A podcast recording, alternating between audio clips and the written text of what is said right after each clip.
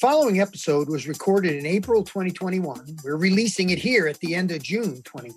We were off to a good start up until early April when my travel schedule remained restricted. I wasn't teaching on campus, field research hadn't started, and then boom, April through June brought a return of all those missing pieces from last spring. Don't get me wrong, I welcome the return to the rhythm of growing grass in northern climates, but maybe like you, I've been stressed about having too many things with a little less help. With all that, thanks to our sponsors for their patience, DryJect, Plant Food Company, and IntelliGrow, three companies and products I'm happy to partner with to bring you smart and funny conversations conversations with leading thinkers in the golf and sports turf industries.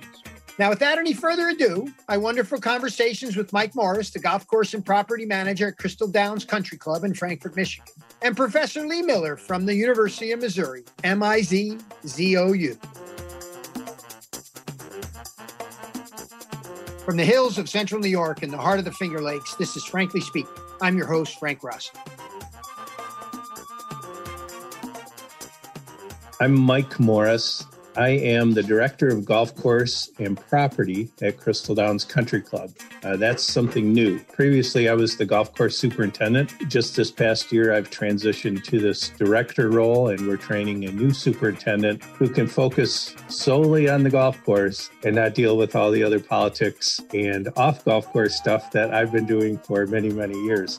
How many years? Since 1986. I'm an English major, so you do the math. Right. Okay. That's right.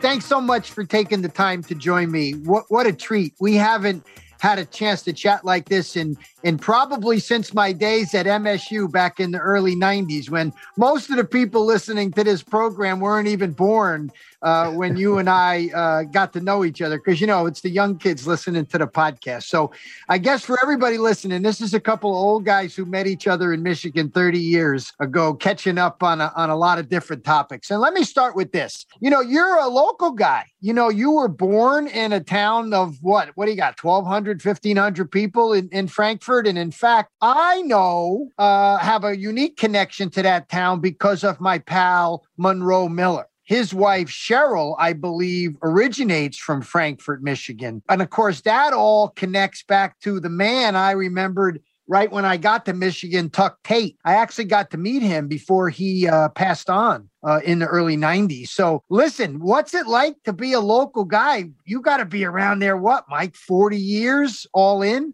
Yeah, yeah, easily. Yeah. Uh, we moved to the area when I was just in grade school, you know, and I lived here. I went to high school here went to college and went off in various places, but was very fortunate to end, end up back here. But uh, it's awesome that you mentioned Tuck Tate. I got my first job when I was 13 working for Tuck.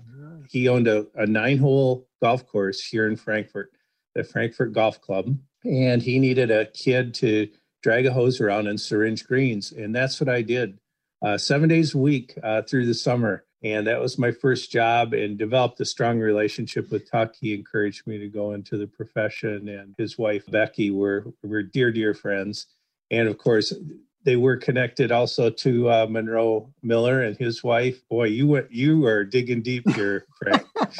and, I, and I am. And so it's so interesting because, like you, I had the same experience. I didn't necessarily have a particular mentor who you know, took me under their wing, but I found something that I like doing and I did it seven days a week. I didn't think much about it, but I can tell you early on, I went and studied turf. You, as you said so eloquently, and I remember the first time hearing this, uh, is you were an English major. Now, not to disparage English majors, but I will say Andy Wilson, my director of agronomy at Bethpage and longtime pal, is an English major. I think there must be something about English majors sometimes that you guys wind up being successful at this. But why did you decide to be an English major? Uh, that's a, that's a good question because mainly because I was stubborn. You know, as I, as I mentioned, Tuck was he was very involved with the turf program at Michigan State, and he really encouraged me. Saw my passion for working on the golf course and he really encouraged me to do that but i was stubborn. I wanted to blaze my own trails. And so I, I went to michigan state. I was actually in a social science program and i just fell in love with freshman english. And uh, before my first year was up i'd transferred over to become an english major master's degree in english and did some college teaching. And uh, and i loved it but i hit the wall with uh, academia, they may you might say, and uh, went back to my first love, which was working on the golf course. Did you go right to Crystal Downs? Was it there at the time, or where did you head off to? Well, this is the amazing thing, and this doesn't happen. I, I, would be interested if this happened to anyone else in the industry. But I was finishing up my master's degree program while in the two year turf program at Michigan State. I was school enrolled, uh, sort of. For my internship, Dr. Payne was in charge of the program at that time, Ken Payne, and uh, he wanted me to go to Chicago and he wanted me to go to LA and he wanted me to do all these things. And, you know, golf was booming back in the uh, late 70s and early 80s. I mean, it was really taking off, uh, both in terms of construction and in terms of careers. I was newly married and had a child, and I just didn't like the idea of doing a quote unquote college internship in Chicago or LA. And so, since my in laws were living in Frankfort, and Crystal Downs at that time was not really well known, I chose to take that opportunity instead. This was in 1986, uh, to the dismay of Ken Payne. He did not like that decision. No. and I'm sure, knowing Ken, I got to meet him before he passed in my time. I'm sure he let you know about it too. Yeah, yeah, I didn't have to question his his opinion. That's right. And so I'm an intern at Crystal Downs in 1986, and the superintendent at that time decides he wants to go into golf course construction, and he leaves. Uh, the assistant that was there at the time wasn't interested in the job. About everyone else in the state of Michigan was interested in the job, but I just happened to be there. So I went to this uh, interview with four Crystal Downs members, one of whom was Tuck Tate. The other one was a local newspaper guy. Uh, another one was a guy who my dad had actually built a house for. And the other person was somebody who my mom had cooked for at a restaurant in town. so I guess we could say you were a truly internal candidate. I was truly a small town at its best. Yeah. And so they said, we'll give you one year to see if you can do it. And I've been there ever since. Yeah. And so let's talk about the place where you've had the joy of being that honestly, I've never had the pleasure of uh, seeing. And I hope uh, this winds up being an opportunity for me to motivate myself to get back up into what is truly one of the most beautiful places. I don't think enough people in the United States know that side of the state of Michigan, up by the tip of the pinky and down the side of the pinky as you do the hand, right? Everybody who lives in Michigan shows you where they are, puts up their hand and shows you where they are. So listen, yeah. let's talk about this place that you got now. Like you said, everybody else in the state of Michigan was interested in that job because it is as everybody describes and we'll get into the architectural stuff in a second, but it is really this quaint little joint wedged between a lake and the, the two lakes.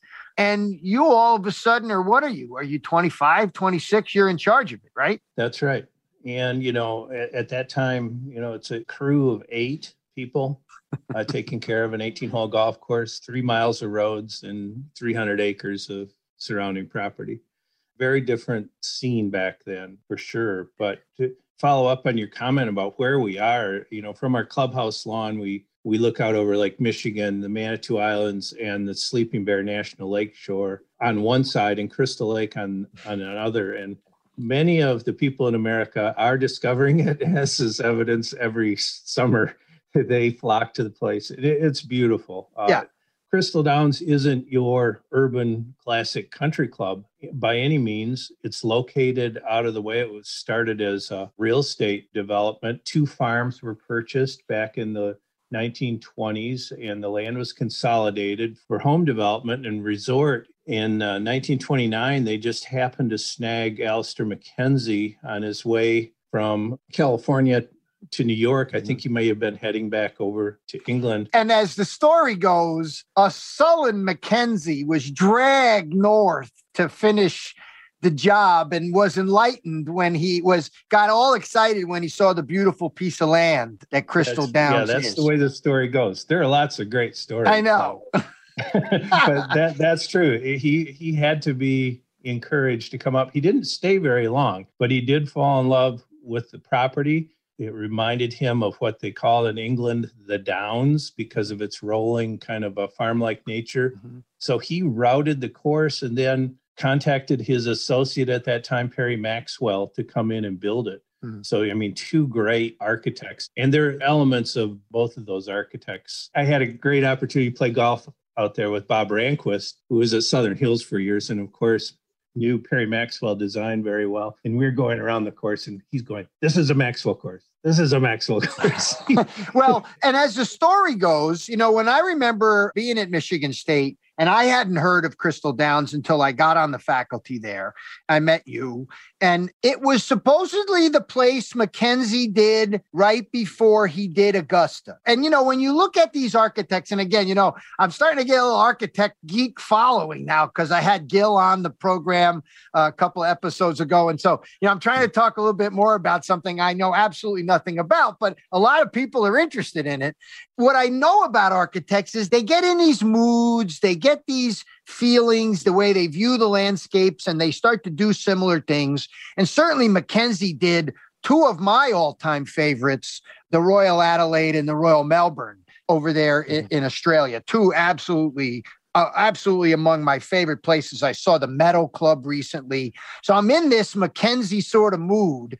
And I'm wondering is there anything you can see at Crystal Downs when this week it's Masters Week, you're going to notice something that reminds you of it at Augusta?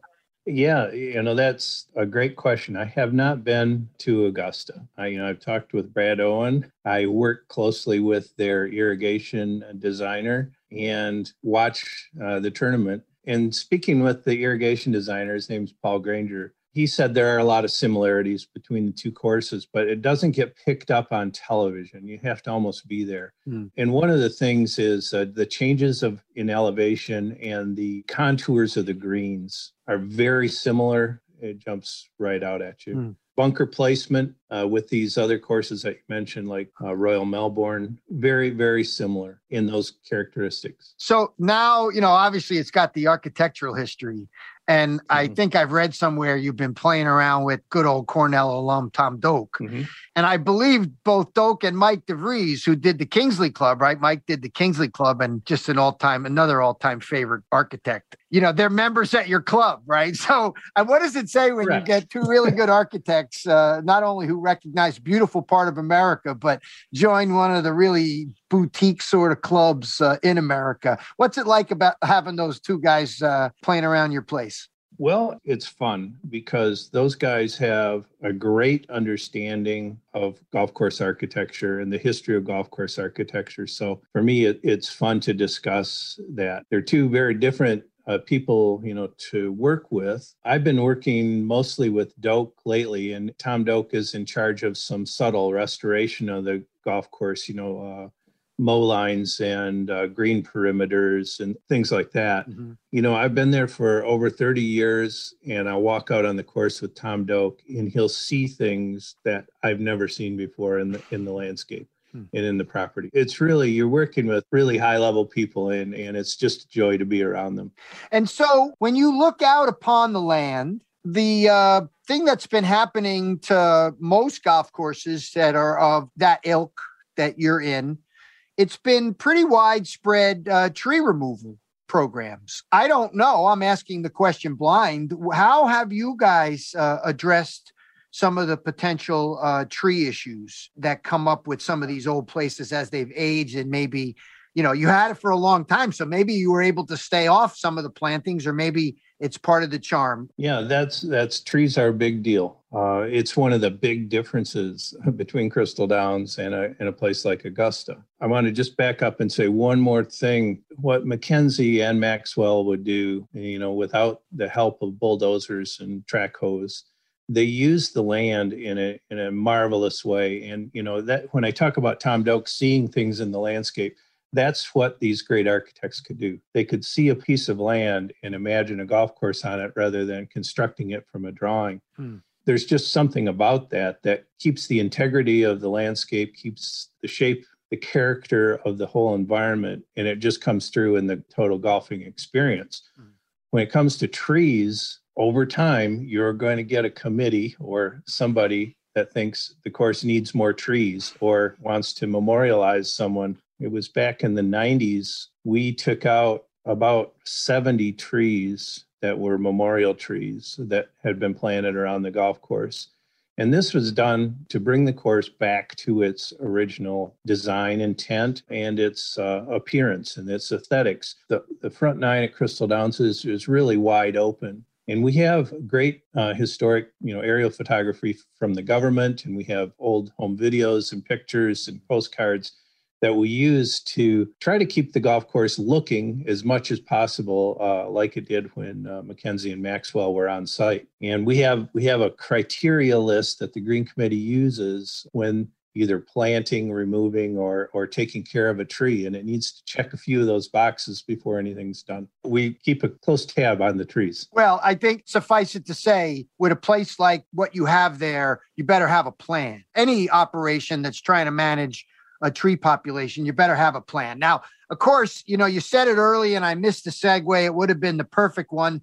I wanted to wander into the trees and talk a little bit more about architecture, but let's get back to the putting surfaces, right? Because this is, of course, you know, over the years, uh, you know, you uh, partnered with Tom Nikolai and you developed the method. I think we, they even called it the Morris method uh, that you and Tom did a bunch of educating about for a number of years about how to work with your golfers to find the right green speed. And I got to believe to a certain extent, as I recall it, the pressure for faster greens you thought was a bit of an antithesis to the way the place was designed with the undulations and character that the surfaces you have currently have, right?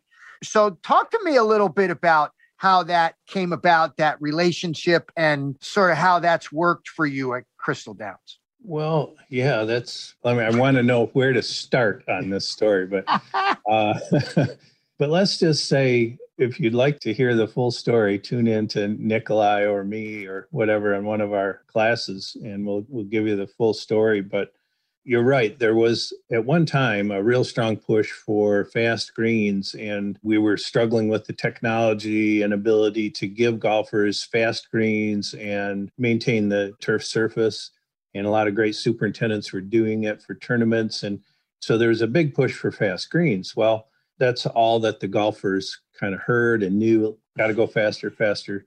And we knew that they could be too fast at our particular property uh, because of the undulating greens. So the question wasn't like, how fast can you go? But the question we, we asked was, what's the best speed for our greens? And we did uh, a lot of research on it. We surveyed golfers. We uh, used various maintenance practices to manage speed or keep it within a range. And what we ended up with uh, at Crystal Downs is a range from 10 to 11 was really good. And when we get near 11, it's difficult even for some of our longtime members to play the greens. Now, at great courses around the country and classic courses, that may not even be acceptable today, you know, 10 to 11. and They need to be 12 to 13. I have friends who have flatter greens and and the golfers want them that. But I think the key to our research was finding the speed that satisfies your customers and is appropriate for your greens. You know, it's different at different golf courses rather than saying all golf courses need to be this. That's right. What I thought was interesting and maybe lost a little bit is many courses have asked that same question, Mike. It's not like there's not a lot of old golf courses that had some undulation designed or created by bunkers splashing sand on them, right? All the variety of ways we have changed things over the years. And a lot of people said, well, we want them fast, change them. Did the discussion ever come up to touch them to make them softer, easier, more pin position, bigger, blah, blah, blah, which would result in them allowing them to get faster? Right. That's a real issue for some of these classic undulating greens that are out there. You know, the challenges at many venues is there are maybe two or three or maybe six of these elegant, challenging greens, and the other ones are relatively flat. And so it's a funny feeling for the golfer. We really are concerned about the architectural integrity of the golf course uh, at Crystal Downs. It's one of the Mackenzie courses that has been least touched hmm. by designers uh, and architects. Not that it hasn't been touched at all. There are a couple greens that people are saying are, are just too difficult. And they've changed, as you mentioned, because of sand top dressing, bunker sand. and so on. And so that's what we're looking at with Tom Doak. How has the green changed in ways because of sand top dressing that maybe have influenced the hole locations on the green? Mm-hmm. And uh, we have a very severe green that's infamous, uh, number 11. A lot of stories we don't have time for, but uh, just the 91 USGA senior amateur, just look it up or mention it to somebody who was there.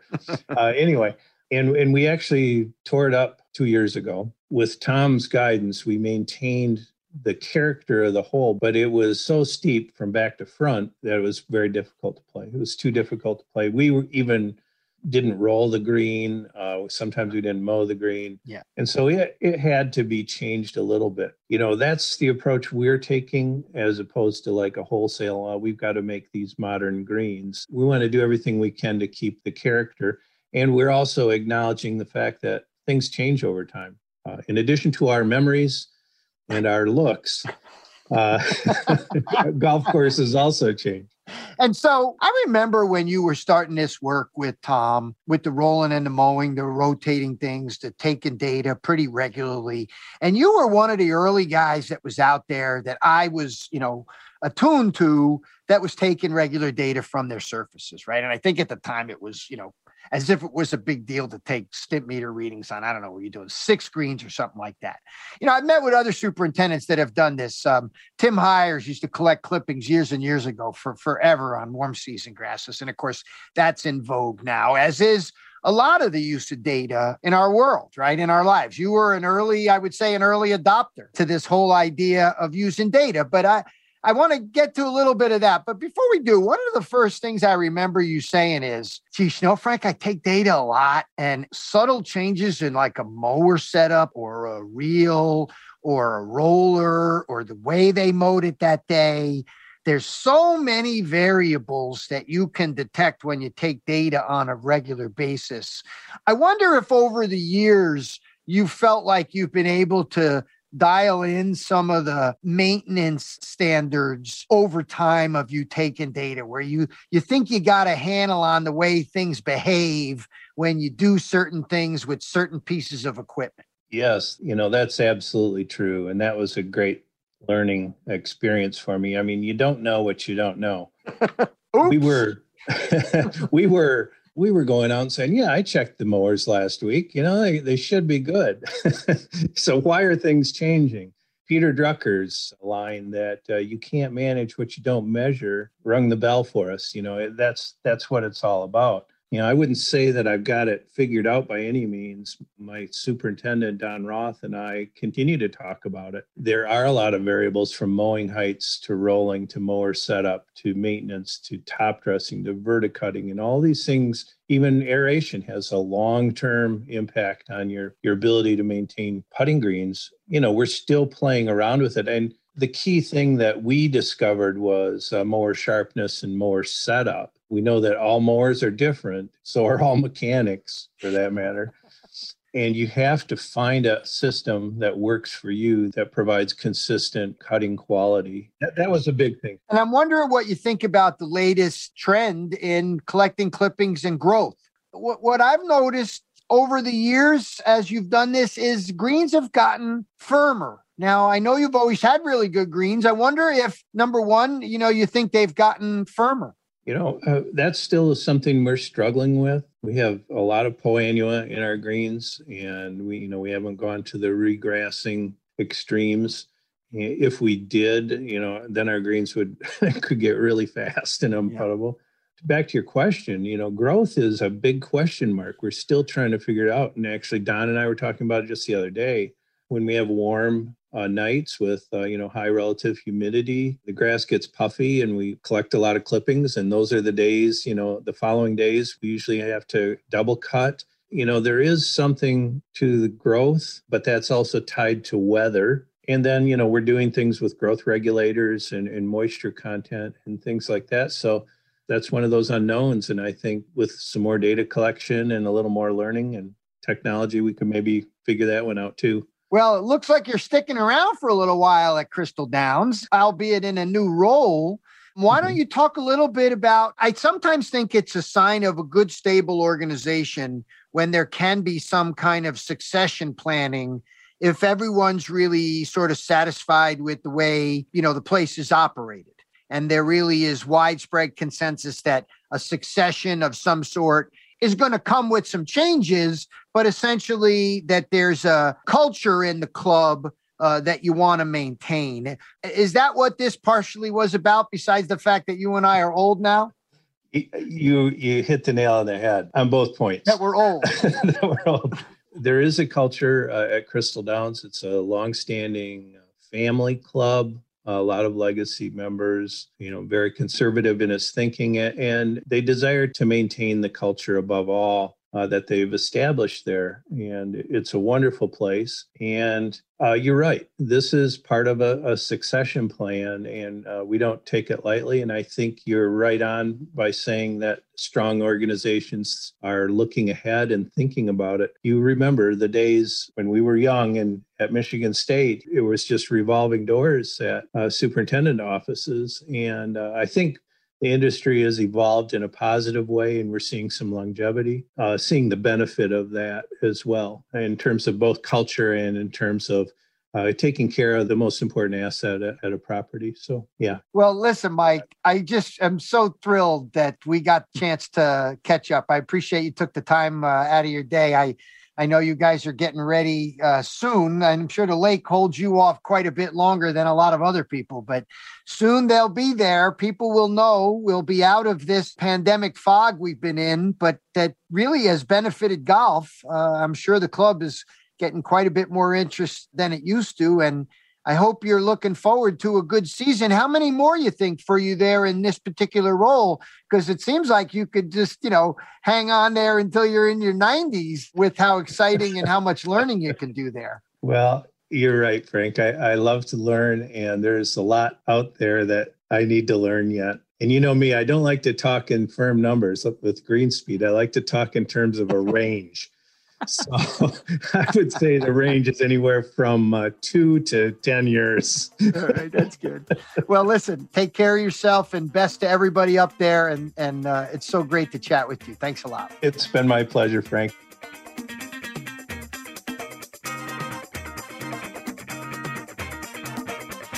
Mike Morris, the golf course and property manager at Crystal Downs Country Club in Frankfort, Michigan. We'll be right back with Lee Miller from MIZZOU. I'm Frank Rossi. This is Frankly Speaking. The Plant Food Company of Cranbury, New Jersey, founded in 1946 by Edward Platts, began formulated liquid fertilizer in 1981 for the golf industry. I became familiar with them in the late 1990s when our research at the Bethpage State Park was being initiated, and they immediately wanted to support our efforts to reduce pesticide use. We found their products to be cost effective solutions to the nutrient management needs we established in our research. Other universities, such as Rutgers in New Jersey, found plant food programs to be excellent solutions to anthracnose, performing equally to most fungicide programs. Don't take my word for it. Contact your local plant food rep and get more information.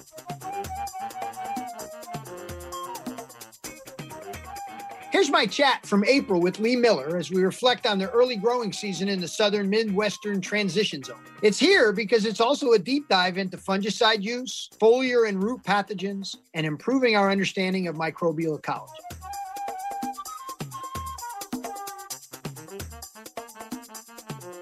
How has the warm season grasses responded to that cold snap that they got late? And I've been reading is taking a while for everything to come around. Let's talk about generally how the plants are doing and tell me how the fungi are capitalizing on it in a minute. So let's start with the plants. How they doing? Well, you know, it depends on where you are. It's a pretty diverse state, pretty diverse region. There is definitely going to be some winter kill. Now, luckily with Meyer zoysia, it's a pretty robust plant. It was about mid to late February. We had that real big dip down into the, the negative numbers.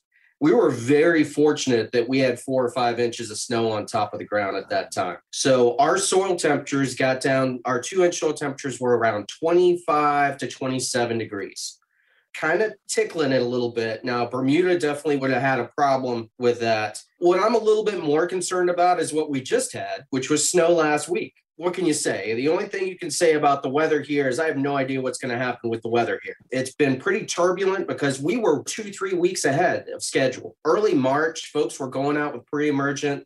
The forsythia was blooming we were well on our way with spring. And then last week we got it down into the mid to high 20s. And that's a pretty hard freeze. So the pathogens that bother the warm season grasses, even Meyer zoysia, do they capitalize on this or is that related to also what happens last fall? No, I, I think they're capitalizing on, on the current situation and the plant health status now. So, you know, if you've got the weather that primes the zoysia grass to go, yeah and then all of a sudden pulls the rug out from under it. We're kind of tracking now today. We're mid 80s. So, you know, I think we're going to get up to 87 degrees today. Mm-hmm. Last week it was 27 degrees. So that's only, you know, a 60 degree difference. We're starting to kind of green back up. You know, the zoysia grass was kind of on its way. The other thing I will say is we've had a lot of precipitation too. Mm. So we've been very wet. Um, that really is is kind of setting everything up for a pretty dastardly large patch season. I've been to a couple courses around. I've seen some breakthrough, particularly from those that maybe didn't put the two preventative fall applications on. Mm-hmm. But a lot of guys, I will tell you, are really grasping on to this aspect of putting that preventative spring application on. And this year, I think that would have been a very, very good idea because who knows when you could get the sprayer out. Yeah, yeah. you're, yeah. you're dodging raindrops, you're trying not to run up the fairways, and who knows? I mean, snowflakes as well. So, has this become a three application preventative problem now, Lee? So we need to do some more research on whether or not you could do one in the fall and one in the spring. Okay. But I have been a, a pretty big advocate of you really need a spring application. We see those breakthroughs, even of the two fall applications, nearly every year, particularly if we have a year like this where it looks like it's going to extend out, if we're going to extend out into mid May or late May, as far as when this window is, you're expecting a fungicide that you applied last October to hang on. And that's just not going to happen, particularly in this kind of climate. So, is this problem getting worse over the years, not better? And is that climate or is it potentially the way we're attacking it? Talk to me a little bit about how this patch disease is feeling like it's been getting worse in the last five years? Well, that's a very tough question to ask because you've got a lot of biology. There, there's a lot of layers to that question, Frank. And, and quite frankly, that's that's what I expect out of you. It's a question with many layers. it's so great. so, that's right. I'm a layered guy. I'm like an onion, Lee. You are. But you think about what's going on with our, I think a lot of it is related to the climate. Hmm. You know, if we look at what's gone on within the last five years in our springs, they have been wild and wacky. You look back to 2018, we had snow the last week of April, and the first week of May is 90 degrees. And we've also had a, a, lot more rainfall and what I consider to be kind of consistent rainfall, more turbulent, heavy, heavy events. And I think that sparked some of it along. We really have had a reliance on on one fungicide chemistry here, you know, the DMIs, and in particular, tebuconazole is, is sprayed a lot. So we haven't gotten to the question of is there any change in the biology of that pathogen because of it? But if we just think about nature as a whole, nature adapts, right? Yeah. So, you know, I'm not saying that fungicide resistance is out there because we don't really know. Mm-hmm. That being said, we've had a reliance on that particular fungicide for five, ten years now. Yeah. And, you know, not for nothing, but, you know, you talk to your pal Lee Butler, the other Frank and Lee speaking. that was actually a pretty good one, I thought. He came up with that. It was excellent. Yeah, Lee Lee's, is the Lee's man. a great guy. So, what we were talking about earlier is that on their best days, root pathogens are not easy to control, whether it's the amount of water or getting it down into the plant, or now we're talking about resistance or timing of applications or wow, the pressure's long. We don't really know how long these fungicides last. Maybe you need a third application. Mm-hmm. Root pathogens remain our biggest challenge, don't you think? And do you see it as just putting sandier soils in and getting our systems draining better? Yeah. So, I mean, you're talking about large patch, and we don't really consider that to be a root pathogen. However, ah. it does impact farther down on the leaf sheath. Mm. So when we're talking about how we apply our fungicides, mm. those leaves that are kind of sitting there looking at us, they're the enemy. We need to get that fungicide past that. It's almost like basal rot anthracnose. Okay. That's kind of the parallel that I put between large patch and anthracnose. Huh. That being said, the great work that Jesse Benelli did, you know, with Brandon Horvath as his advisor, looked at carrier volumes. Um, and that's one thing that we're looking at a lot closer as well. You know, when he went out at two, three, four gallons per thousand square feet, he increased the control. And that makes sense. You've got more of a droplet. You're rolling it off of those those leaves and getting it down to where that point of infection is. And that that's what's really important when we're talking about control. Yeah, and thanks for not correcting me so directly that I once again I confuse large patch as a root pathogen, but it doesn't matter. No, no one's listening. To, to no, it doesn't matter at all. so it doesn't so, matter at so all. So if it is related to anthracnose in your mind, are there things we do to create stress that then create problems or it's not that much like anthrax? No i'm talking about just the site of infection. the site of infection. That, that's that's where i kind of really draw that parallel. Huh. you know if we think about things like dollar spot and brown patch you know for the most part we think of them mostly as as kind of foliar yeah they're foliar and, diseases and large patch we can consider foliar too but it really likes to hit right around the base of that plant I've seen where also take all patch gets into this game too. Mm-hmm. So we've got large patch, which is, you know, we consider to be Rhizoctonia solani, but I've seen samples that also have take all patch in it as well. Huh. I think that the worst outbreaks that we have are actually a combination of those two oh. that actually are kind of working in cahoots. Oh boy. You know, we often look at the Rhizoctonia aspect, and I think that may be the most key component of the outbreak. Mm. But let's not forget that there are other things that are going on. Well, yeah, there's no doubt it's complicated for sure. Yes. And the way the warm season grasses are getting uh, stressed from the cold, that same situation is not so bad for your cool season grasses. Now, nobody likes it wet, but are the I thought I saw even dollar spot pressure was building early, like the season was coming on. Uh, where are the cool season grasses at? Yeah, so dollar spot, we're still kind of waiting. We're on the edge. We're right on that knife's edge of when we we think the dollar spot is going to come out, and we really look at the Smith Kerns model. It is a fantastic tool. Mm-hmm it's something in the back of my mind. When's our first dollar spot outbreak, and what is that model saying, mm-hmm. and how can we kind of correlate those two things? But when we look at it, we had kind of a spike, and then we had the snow event last week and the drop off. So I think when we get to that next spike, that's when we're going to kind of get into it. We're actually got a, a really big field research trial that we've got out now where we're looking at those treatments that we're targeting for take all patch and summer patch, but we're watering them in. Ah. So we're watering them in at two tenths of an inch, which is a lot of water. But what does that do to the dollar spot outbreaks as we go through? So we've done some work early that showed, particularly tebuconazole and triadimefon, kind of gave us a decent little bump, almost leveled that curve off of dollar spot throughout the rest of the season. Well, guess what, Frank? We've got 20 new fungicides. Oh. And what do all these, you know, particularly the, the new SDHI chemistries, the Densicors, you know, what about Navicon? What about the new DMIs, the Rayoras?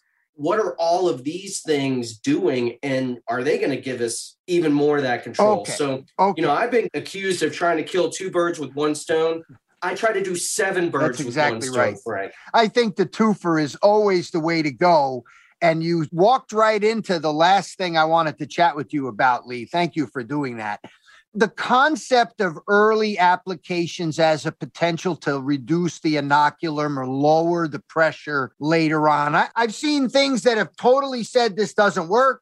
I've seen a few things that says, well, it works with vinclozolin, maybe. But you're talking about testing a whole array of compounds used and watered in. I would assume early I would assume also philosophically the same idea, targeting something before you see symptoms to lessen the inoculum. I mean, is that what you're going for? Yeah, I mean, when we talk about what's going on in the pathosystem, you know, by the time we see symptoms, that population is already raging.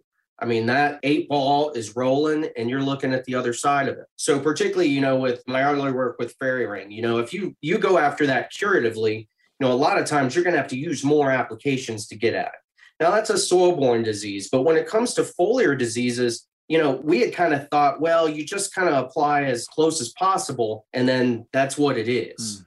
So we're kind of trying to figure out in some of our trials with large patch, with brown patch, and then also with this ring slash dollar spot trial, what does early mean?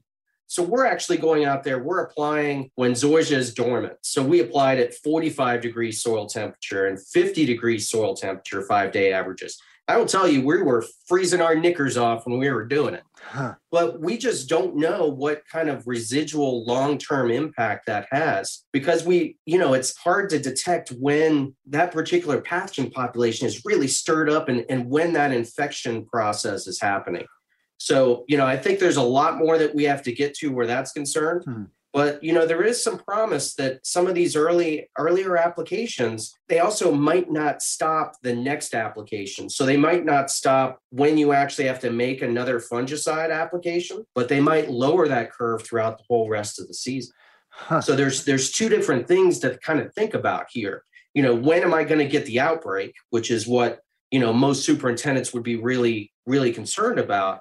But then also, are we doing something to that disease cycle and when when we see the severity of that disease when we go out through through the season? And i think it's very complicated. It's hard to just deal out one answer and go this is the way it works for all fungicides for dollar spot because the biology is so different right? Yeah. Not to mention the chemistry of what we're applying. Well i couldn't agree more how complicated it is to discern but furthermore if we get into the population reduction business without seeing symptoms, I'm wondering about, you know, again, overusing products, number one. And at what point, I mean, I still feel like I'm I'm looking into a black box, Lee. I, you know, you tell me I got to go early to keep it at a low level, but there's no one that can tell me how much population I have there that could be a problem. If I'm in doing an IPM program and I'm trying to manage it, usually all I got is symptoms or signs, mm-hmm. right? I mean, whatever it is I'm looking at. And you're suggesting there might be an opportunity to start without even knowing that you're going to have a problem. I'm a little worried about resistance for there. How do you feel about that? Well, I mean, if you look at, at other pathosystems in Europe north, and I'm kind of up north too, but think about spring dead spot. Mm-hmm. So in spring dead spot, you apply fungicides in the fall for something that doesn't even happen in the spring, or, or you're not sure is going to happen in the spring. The same thing for large patch. Mm-hmm we're talking about those warm mm-hmm. season mm-hmm. diseases. Mm-hmm. So I don't have a very good answer for you other than to say that if it wasn't complicated, it would have already been done. Right. so, but when we get into, you know, particularly we're very applied in what we do. But some of these answers, I think, can come from some of the more basic uh, molecular things that we're starting to do more of.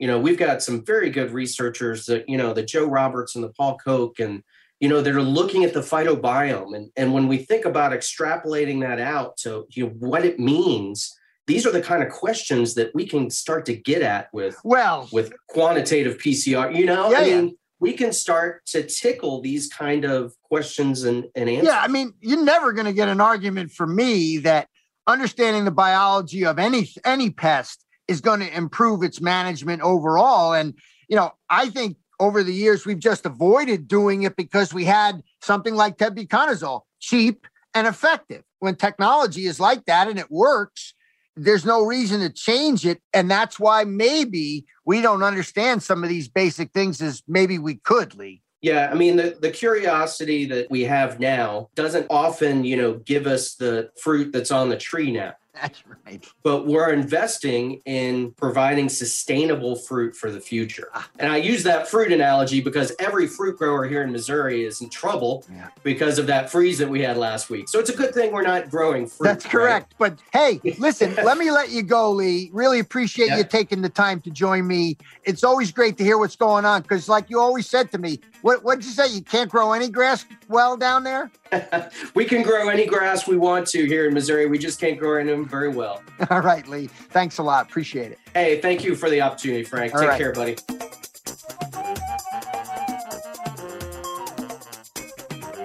Professor Lee Miller from the MIZZOU, and big thanks to Mike Morris from Crystal Downs. Frankly Speaking is brought to you by our friends at DryJect, the only machine that aerates, top dresses, and amends in one pass, and the Plant Food Company, providing nutrient management solutions to golf course superintendents to enhance playability for 40 years. You can listen to us on Blog Talk Radio, Apple Podcast, and Stitcher. If you listen on Apple Podcast, please leave us a review. Frankly Speaking is produced at Rep Studios in downtown Ithaca, New York by Nate Richardson. Big thanks to marketing and business manager John Kiger, graphic design Nicole Rossi, theme music Tucker Rossi, and executive producer Peter McCormick. I'm Frank Rossi, and hoping that it's not a long time till you hear from me again, thank you for joining.